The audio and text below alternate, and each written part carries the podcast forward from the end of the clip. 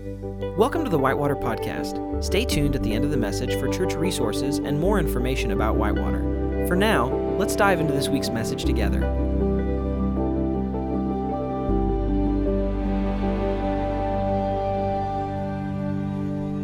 Hey, friends and family. I'm so excited to introduce our guest speaker. All the way from the from the bitter north in Canada in Toronto, we have a friend who's a pastor at a church up in Toronto. His name is Bruxy Cavey. Bruxy has become just a, a pastor I really respect and have learned so much from. Bruxy has a family. His wife is Nina. He's got three daughters. He's written two books that I know about. One's called The End of Religion, the other one's called Reunion. And both books I think are incredible. They're really helpful for people who are exploring faith in Jesus or who have maybe been hurt by religion in the past and really introduce people to Jesus and learning how to follow Jesus and have a, a life centered on Jesus. One of the things I've personally learned from Bruxy Cavey is not just his message, which he's an incredible communicator. You guys are going to love his heart. But I, I love the way I've seen him uh, walk out his faith in such a Jesus-y way. He he has just a gentle way with people. He's extremely smart. He's able to articulate himself in some incredible ways. But the way he is with people is very just peaceful, loving, caring, and gentle. And I just think that's we need to see more of that in church leadership. And so I just have tremendous respect for my friend. Bruxy and his church, the meeting house, come from an Anabaptist background. That doesn't mean anti-Baptist, it's Anabaptist. And it comes from a, a rich tradition that I think we can learn from. I think we can learn a lot about peacemaking, how to love our enemies, how to live a life of simplicity, and especially how to maintain unity in uh, times of tension. And all of these aspects of their tradition have been built up over the years around dis- a discipleship to Jesus. Now, Bruxy's going to be teaching a two part series so the first part is today, and I want you to pay special attention to these three things. One is the power that Jesus has to unite us and how much stronger it is than forces that want to divide us. Second is how we can be a family of diversity, having different opinions and sometimes disagreeing, but but staying a family that loves each other. And then finally, following a pattern uh, of Philippians 2, where we we see others as better than ourselves, or we're willing to learn from anyone, even those we disagree with. Guys, this is such a special teaching. I'm so excited for you to watch it. I'm going to turn it over to my friend, Bruxy Cavey. Hello, friends. My name is Bruxy. I'm pastor at a church called the Meeting House in Ontario, Canada. And um, it's really a privilege to be invited into your homes and into your church family. Thanks for adopting me for today. It's one of the things I love about Jesus is that even if we haven't yet established a friendship, he's already made us family. And so times like this, when we interact with fresh faces and new people, it's as though we're going to a family reunion. I often feel like I've discovered brothers and sisters. We were separated at birth, but you know, even though we're getting to know each other afresh, we are already family. This is this beautiful vision that Jesus brings to the table is that he is going to unite. I mean, in the first century, when Jesus lived, he was uniting two groups of people who were sworn enemies. They, they were the Hatfields and McCoys of their day. They were the Jews and the Gentiles, specifically the Romans. The Romans were an invading and occupying force that were currently oppressing Israel. And Jesus was going to take these two groups of people, the oppressed and the oppressor, the enemies, the ones with power and the ones without, and he was going to knit them together as brother and sister. When they called each other in the early church, brother, hey brother, hey sister, that wasn't just poetry. It wasn't just a way of being friendly. It was saying God's made us family, even though out there in the world we come from different systems, different experiences, different ways of thinking. Here, when we come into church, my goodness, in the first century, you could come into church and you might have a Roman centurion and a and, and an oppressed Jewish person coming in together and being family, uh, you might have who out there in the world, someone who's a slave, and you might have someone who is the master of that slave, and they come into church, and the slave might be the elder, might be a leader, and the master might be a new convert who's just learning. Everything changes. One of the ways that Jesus helps us push back against the oppressive systems of our, of our world about all that's wrong out there is not just advocating for change out there, but it's setting up an alternative model, which we need. We don't just need voices that are saying, here's what's wrong with my country or with my culture or with my world. We need people who will work together to set up an alternative model. It's called the kingdom. Jesus called it the kingdom. Uh, the kingdom of God, he would sometimes call it, or the kingdom of heaven, but it's not the kingdom of heaven as in where I go, where I die. It's the kingdom of heaven on earth. The kingdom of heaven on earth. Thy will be done, thy kingdom come. This is what Jesus taught us to pray. Uh, we want his kingdom here. And so, one of the ways we push back against the darkness of the world around us is by setting up this alternative model, this kingdom, where people are called family who were formerly enemies. Uh, they're called friends who formerly saw looked down upon one another. And so I want us to take a few minutes just to look at one or two examples of how Jesus helps us do this. That's where we're headed for the next few minutes. And we're going to look at a couple passages of Scripture. I think Luke 6 is where we're eventually headed. And so if you have your own Bibles you want to open up or look for it on the screen, we're eventually going to get to Luke chapter 6. In Luke 6, Jesus is teaching what's called the Sermon on the Plain, which is very similar to Matthew 5, 6, and 7, where you have the Sermon on the Mount. The Sermon on the Mount and the Sermon on the Plain are probably two examples of, of the kinds of teaching that Jesus would have taught many times. Jesus was an itinerant teacher. For three years, he would move around, disciple his own committed followers, but then also preach his gospel, his good news to crowds of thousands. And he would do that again and again and again. And so we kind of have the best of that's been written down in uh, the Sermon on the Mount, the Sermon on the Plain. And it's funny because sometimes people think they trip up. Uh, they'll say, uh, wait, Matthew says it's Sermon on a Mountain and Luke says it's Sermon on a Plain on flatland. There's a contradiction. Which was it? No, no. Jesus taught many times in many different contexts. And, uh, and yet we get to see what he said that was a recurring theme and then what are some unique things we see in each of the four Gospels. Luke 6 then, and we'll start around Hmm, verse 30. Nope, verse 27. There we go. These are handy. Before we go there, let me point out that Matthew 5 is where we see some of the same teaching, and so it's good to compare the two. And I was listening to a sermon by a pastor who's well known on the radio. I won't mention a name, but he, he, he said he was going to be teaching on the Sermon on the Mount, and I wanted to hear him because I knew he wasn't from a a tradition that focused a lot on Jesus' teaching and certainly his teaching about peace and enemy love. I hadn't heard that from him very often. And so when he said he's teaching through the Sermon on the Mount, I thought I better pay attention. He was teaching wonderfully. I mean, I love the diversity in the body of Christ. There are Christians I certainly disagree with about certain things, but when we disagree, that's the other beautiful thing about disagreeing as Christians is that we're it's an in-house disagreement. We're disagreeing as family. We're sitting around the dinner table as family, secure in our place at the table, secure in our relationship with one another, having robust conversation. At least that's how it should be. Unfortunately, in some circles, it's more like the dysfunctional family where you're having an argument around the dinner table and whoever loses the argument gets kicked out of the home by the by the time dessert is over. Uh, we're, we're heresy hunting. We're always saying, "Oh, who's the greatest threat?" and we've got to get rid of them. But Jesus, his his his power to unite is is more powerful than our tendency to divide. He makes us family stamped at no erases.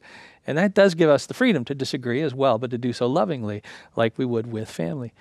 And so I, I love this guy, and um, I consider him a good brother, and I love to learn from him. I think it's not only important to say, I will tolerate you and accept you, but to have a humble posture puts us in a learning disposition towards even people we disagree with. How can I not only approve or accept you, but how can I learn from you, from your experience? Even if I disagree about many things, what can I learn from you? When the Apostle Paul says, consider others better than yourselves. That's, that's in Philippians 2. That's a significant statement. Consider others better than yourselves. Don't even just go into it saying, I will accept you, but to say, how can I learn from you? I think a learning disposition is part of what that means. So, anyway, I was uh, listening to his uh, teaching on the Sermon on the Mount, I was learning lots of good stuff, but I was particularly curious what he would say when Jesus says, turn the other cheek and go the second mile. Um, don't fight back. But Jesus doesn't say don't fight back and be passive. He says don't fight back in kind. Don't fight back with violence. Turning the other cheek is a thing you do um, it, in order to establish your value in the eyes of the other person and to give them an opportunity to kind of wake up. Going the second mile with a Roman who could compel you to go one mile, and then you say, I will choose to go the second mile, that's not passivity doing nothing. That's nonviolence, but it's still choosing to do something. When you choose to go the second mile, carrying a Roman's gear is the context. Uh, if a Roman soldier could compel you to walk one mile, carry his gear. At the end of that mile, he had to look for someone else to carry it for the next mile. But for you to then say, no, I'd love to keep carrying it a second mile. Well, that, that changes the dynamic. You see, the, the first mile was slavery, but the second mile is freedom, and you chose it. The, second, the first mile was oppressor and oppressed. The second mile is two human beings, and in fact, one person being kind to the other and loving him. Not treating him as the oppressor, but treating him as a human being. I'm happy to carry your stuff. That gives the enemy, in this case, uh, what we could call an ethical shock treatment. Ethical shock treatment gives a person a moment to kind of wake up to what's really going on here. I'm playing the role of an oppressed person to this, but this is a human being, and they're being kind to me. People won't always accept uh, ethical shock treatment. They won't always accept that as a gift and wake up to their oppression or to their violent behavior, but it does give them the opportunity. Turning the other cheek gives them the opportunity to realize what they're doing in striking. Jesus has another example. He says, if someone sues you for your outer garment, give them that and then take off your inner garment as well. Uh, back in that day, they only wore two garments, so that would mean you're naked. In other words, in a court of law, someone's trying to sue you for like the shirt off your back. And obviously, they're a person who has enough means. This is oppression. They have enough means to say, I'm going to get you and take you to court just to get what? To, to drain what little left you have then say, well, if you if you seem to need it that badly, let me not only give you this, let me give you all of my clothing, and then you stand there naked in court. That's shock treatment, right? Um, in, in, that culture, being naked was not just a shame to the person who was naked; it was a shame to the person who might see another person's nakedness, and so it it uses this ethical shock treatment nonviolently to actually help people see the oppression inherent in the system, and that they are participating in. So I heard this pastor preaching on this passage. And he said, you know, Jesus said, turn the other cheek. You know, he, he, he taught nonviolent enemy love. Absolutely. It's one of the hallmarks of Jesus' teaching that he introduces into the ethic of this planet in a way that no other teacher, preacher, prophet, spiritual guru ever taught before Jesus or since. This, this one is pure Jesus. And, um, and this pastor taught this. And then he said, and here's the maneuver he said, Jesus did clearly teach this, but remember that while Jesus taught that we shouldn't necessarily be going to war or being violent, but loving our enemies, Moses taught that there are times to go to war. And David demonstrated that there are times to go to war and to slay your enemies. So we have to balance it out. Hmm, I thought. Is that what the Christian ethic is? Is that how we are to make a difference in this world? Kind of balance Jesus with Moses and with David and with other Old Testament figures? Is Jesus just one of the heroes of the Bible and we balance him out with everyone else? No.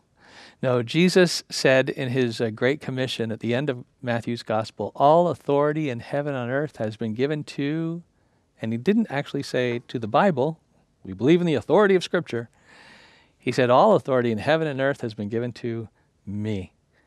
Therefore, go and make disciples, teaching them to obey everything I have commanded. He put his own life, his own teaching, his own example right at the center. It doesn't mean we don't listen to the rest of Scripture, it's just we read it differently. Now we read it as a pointer to Jesus, but Jesus is at the center of everything for us, including our ethic and how we live. So we don't try and balance Jesus out with any other part of the Bible all of it submits to Jesus and points to Jesus. The way John the Baptist pointed to Jesus and said, Behold, the Lamb of God who takes away the sin of the world. The way the, the, the, the Christmas star led the Magi to Jesus, but in the end, they worshiped Jesus. They didn't worship the star or try and balance it out. So the Old Testament and the New Testament leads us to Jesus, but we follow Jesus. With that in mind, now let me read these words of Jesus in the parallel passage that that pastor was preaching on. He was preaching on Matthew 5 and here in Luke 6, Jesus says, To you who are listening, I say this love your enemies, do good to those who hate you, bless those who curse you, pray for those who mistreat you. And then he goes on to say some things that are very similar to what he says in Matthew 5. If someone slaps you on one cheek, turn to them the other also. If someone takes your coat, do not withhold your shirt from them as well. Give to people who ask from you. Do to others as you would have them do to you. For if you only love those who love you, what credit is that to you? Even sinners love those who love them. Well, this is a good point. There's supposed to be something about the, the love ethic of the followers of Jesus that people go, wow, there's something unique there. But you know what? Just treating people decently is not uniquely Christian.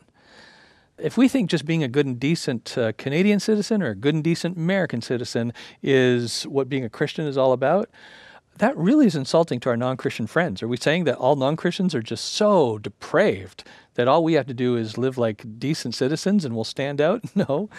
Uh, we have to have an ethic that goes way beyond just being a good and decent citizen of any particular country. We have a love ethic that actually shocks people into how much we love even our enemies, which gives them an opportunity to snap out of it, see, and perhaps change. I hope you enjoyed part one of Bruxy's teaching. And I want to invite you back for next week to enjoy part two. Um, here are some questions that will help you get into some dialogue with your spiritual family right now. For this week's dialogue and discovery, read Philippians 2 1 through 11, and then think about these questions. What stood out to you the most from the sermon and scripture? What questions do you have? What have you learned about loving God, Father, Spirit, or Jesus, and loving people? And what do you think God is saying to you this week through this service or your circumstances? And how will you turn that into action? You can also find these questions in our show notes, and remember to take time to pray for one another this week. Thanks again for joining us this week. At Whitewater, we believe in creating an environment where you can belong before you believe. If you want to learn more about who we are and what we believe in, visit us at our website, whitewaterchurch.org. If you'd like to contribute to Whitewater financially, you can give online at whitewaterchurch.org/give. Or if you want to get involved in blessing our communities or are interested in joining one of our home churches, email us at info at whitewaterchurch.org. Have a great week, and we'll see you next time.